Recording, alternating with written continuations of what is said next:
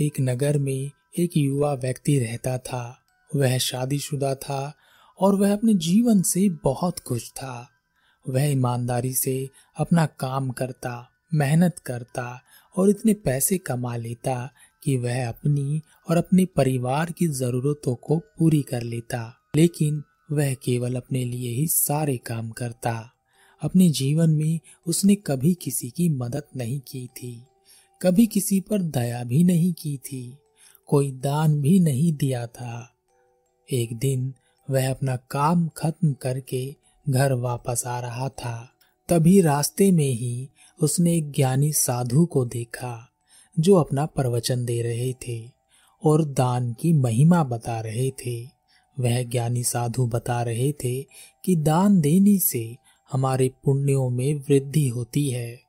जिससे हमारे दुख दूर हो जाते हैं और हमारे परिवार में खुशहाली आती है। दान देने से हम इस लोक में तो सुख भोगते ही हैं, पर लोक में भी, स्वर्ग में भी हमें विशिष्ट स्थान मिलता है। दया करने वाले और दान देने वाले व्यक्ति को ईश्वर के हृदय में जगह मिलती है। लेकिन याद रहे, दान गुप्त होना चाहिए, किसी को इसका पता ना चले। इन बातों को सुनकर उस व्यक्ति का मन विचलित हो गया। उसने सोचा कि अपने पूरे जीवन में मैंने कभी ना दान दिया, न किसी पर दया की। अभी इस जीवन में तो कोई दुख नहीं है मेरा, लेकिन मरने के पश्चात मेरा क्या होगा? मुझे भी दान करना चाहिए, लोगों की मदद करनी चाहिए। वह घर गया और अगली सुबह का इंतज़ार करने लगा। वह जल्दी से जल्दी लोगों की मदद कर देना चाहता था, दान करना चाहता था। अगली सुबह वह घर से निकला। रास्ते में वह देखता जा रहा था कि वह किसकी मदद करे, किसको दान दे। तब उसने एक भिकारी को देखा और बिना भिकारी के कुछ मांगे, उसने भिकारी को कुछ धन दिया। धन पाकर वह भिकारी बहुत खुश हो गया। उसने कहा, खुश रहो तुम्हारा कल्याण हो। यह सुनकर वह व्यक्ति भीतर से बहुत खुश हुआ। उसका पूरा दिन बहुत खुशी में गुजरा। ऐसा एहसास उसने आज से पहले कभी नहीं किया था। अगले दिन फिर से वह किसी की मदद के लिए निकला, लेकिन उसे कोई नहीं मिला। उसने फिर से उसी भिखारी को देखा और कुछ पैसे उस भिखारी को दे दिए।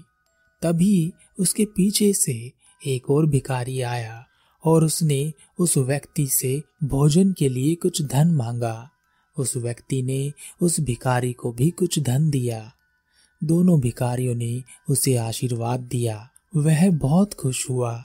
उसे लगने लगा कि यह उसका जीवन अब सफल हो रहा है। उसका परलोक का जीवन सुधर रहा है। अब रोज ऐसे ही होने लगा और भिखारियों की संख्या उसके पास बढ़ने लगी। एक से दो दो से तीन तीन से चार और चार से पाँच, ऐसे ही करते करते अनेक भिखारी उसका इंतज़ार करने लगे और वह हर किसी को धन बांटता और सभी उसे आशीर्वाद देते। धीरे धीरे लोगों को पता चलने लगा कि यह व्यक्ति बड़ा दानी है और इसके पास बहुत पैसा है। कुछ लोग जो उसके आसपास काम करते थे वह उससे उधार मांगने लगे। वह उन पर दया करके उन्हें धन देने लगा, लेकिन अब उसके घर में दिक्कत होने लगी थी। वह जो कमा रहा था, कम पड़ रहा था। घर के खर्चे पूरे नहीं हो रहे थे। उसकी पत्नी उससे पूछती, कि तुम्हारे पैसे कहाँ जा रहे हैं? तुम बदल रहे हो। तुम्हें हमारी जरा भी फ़िक्र नहीं है। कहीं तुम किसी और के चक्कर में तो नहीं हो। उस व्यक्ति ने अपनी पत्नी से कहा, चिंता मत करो, ऐसा कुछ भी नहीं है। थोड़ी परेशानी है, लेकिन तुम देखना, जल्दी ही हमारा जीवन खुशियों से भर जाएगा। उसने अपने मित्रों से अपना उधार दिया गया धन मांगा, लेकिन उसके मित्र उसे आज, कल, परसों में टालते रहे और कोई भी उसका पैसा लौटाने के लिए तैयार नहीं था। इसी बात को लेकर कुछ के साथ तो उसकी बहस भी हो गई और वह मित्र जैसे उसके शत्रु हो गए। लेकिन अभी भी वह दान दे रहा था।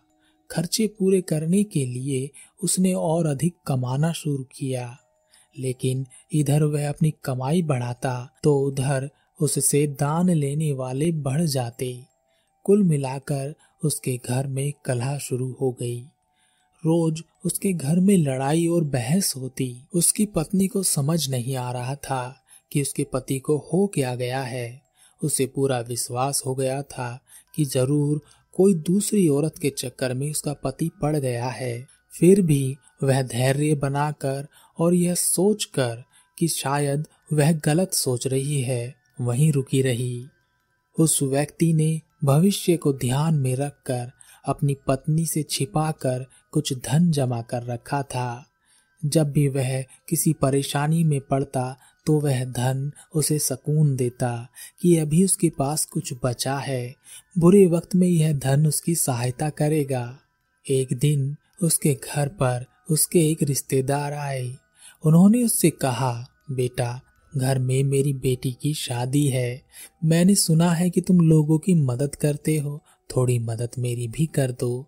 मेरे पास शादी करने के लिए पैसे नहीं है। अगर तुम कुछ धन उधार दे दो तो उसकी शादी हो सकती है। जल्दी ही मैं तुम्हारे पैसे वापस लौटा दूँगा। उस व्यक्ति को समझ नहीं आ रहा था कि वह क्या करे, क्या वह ना कर दे। और कह दे कि उसके पास पैसे नहीं है, जबकि उसके पास पैसे हैं, लेकिन ऐसा करने से उसके द्वारा दिया गया सारा दान व्यर्थ हो जाएगा। फिर उसे अपने रिश्तेदार पर दया आई। तो उसने कहा, मैं आपको धन तो दे दूँगा, लेकिन यह मेरी जोड़ी हुई मेहनत की कमाई है, जो मैंने अपने भविष्य के लिए बचा कर रखी है। मेरे बिना कहे मुझे यह वापस कर देना। रिश्तेदार ने कहा हाँ बिल्कुल, तुम चिंता मत करो। छह माह के भीतर ही मैं तुम्हारा यह धन बिना तुम्हारे कहे तुम्हारे हाथ पर लाकर रख दूँगा। उसने वह अपना बचा हुआ धन भी अपने रिश्तेदार को दे दिया। उसके निरंतर दान देने से और लोगों की मदद करने से उसकी घर की स्थिति बिगड़ती जा रही थी। आखिर एक दिन पत्नी का धैर्य जवाब दे गया और उसने कहा, मुझे नहीं पता कि तुम क्या कर रहे हो। लेकिन मैं अपने बच्चों को यहाँ भूखा नहीं मार सकती। मैं अपने घर जा रही हूँ, और जब तुम यह सब ठीक कर लो तो मुझे बता देना, मैं वापस आ जाऊँगी। उसकी पत्नी घर छोड़कर चली गई, और उसका काम भी छिन गया।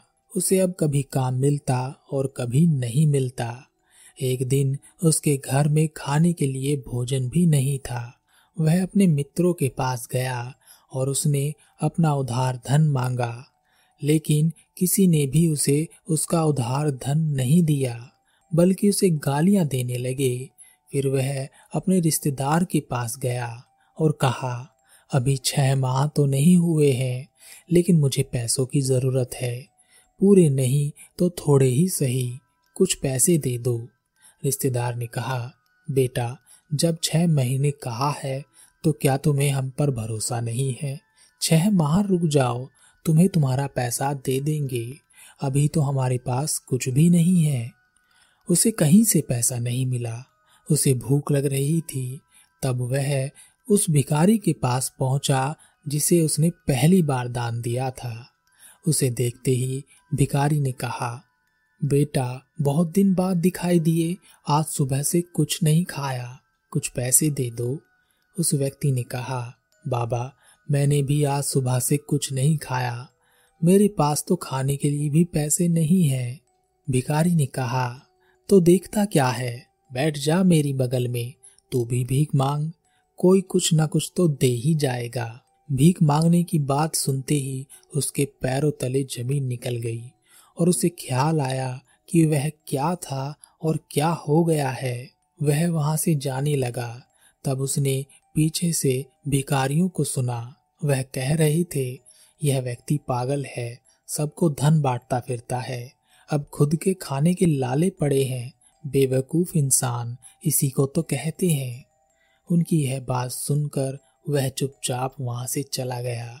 जैसे तैसे करके उसने छह महीने निकाले। उसे विश्वास था कि उसका रिश्तेदार उसे पैसे लौटा देगा और वह फिर से अपना कोई काम करेगा। और अपनी पत्नी और बच्चों को भी ले आएगा। छह माह बाद वह उस रिश्तेदार के पास फिर से गया और अपने पैसे मांगे। रिश्तेदार ने कहा, हम तुम्हारे पैसे लेकर कहीं भागे थोड़ी ही जा रहे हैं। दे देंगे, जब देखो पैसे मांगने आ जाते हो। इतना भी भरोसा नहीं है हमारे ऊपर। अगर भरोसा ही नहीं है तो रिश्तेदारी कैसी? वह व्यक्ति अपने हालात पर ज़ोर से हंसा और कहा हाँ भरोसा तो है। तुम्हारे ऊपर ठीक है, नहीं देना चाहते तो मत दो, पर रिश्तेदारी तो रहने दो। इसे ही खाकर पेट भर लूँगा। वह उस दिन को कोस रहा था जब उसने उस ज्ञानी साधु की बात सुनी थी और वह दान करने चला था, लोगों की मदद करने चला था। अब वह ज्ञानी साधु भी कहीं नहीं मिल रहा था, लेकिन घर लौटते समय उसे एक भिक्षु मिला। भिक्षु ने उस व्यक्ति से कहा, तुम भूखे लग रहे हो, कुछ खाओगे? मेरे पास कुछ भोजन है, इसे ले लो। व्यक्ति ने कहा, लेकिन मेरे पास धन नहीं है। भिक्षु ने कहा, मुझे धन नहीं चाहिए। उस व्यक्ति ने भिक्षु द्वारा दिए गए भोजन को खाया, और जब वह भोजन खा रहा था, तब उसकी आँखों से लगातार आँसू बह रहे थे। भिक्षु ने उससे पूछा, क्या हुआ? क्यों रोते हो? उस व्यक्ति ने अपने ऊपर घटी सारी घटना उस भिक्षु को बताई और कहा, आप ही बताएँ, मैं लोगों पर दया करता हूँ तो वह मुझे ही लूट लेते हैं। क्या दान देना लोगों की मदद करना गलत है? जब मैं यह सब नहीं करता था तो मैं बड़ा खुश था, मेरे जीवन में सुख था, पत्नी और बच्चे मेरे पास थे, मेरे मित्र भी थे, जो अब मेरे शत्रु हो गए हैं, रिश्तेदार भी थे जो अब मुझसे रिश्ता ही नहीं रखना चाहते। मैं क्या करूँ?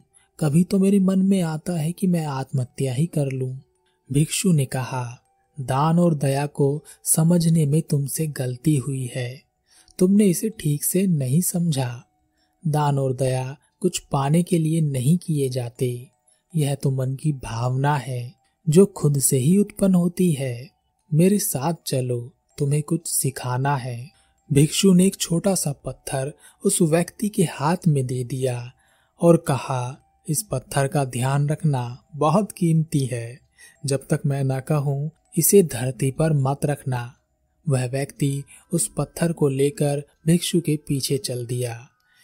एक मील जाने पर भिक्षु ने उस व्यक्ति के हाथ से वह पत्थर लेकर फेंक दिया और एक थोड़ा और बड़ा पत्थर उठाकर उस व्यक्ति के हाथ में रख दिया।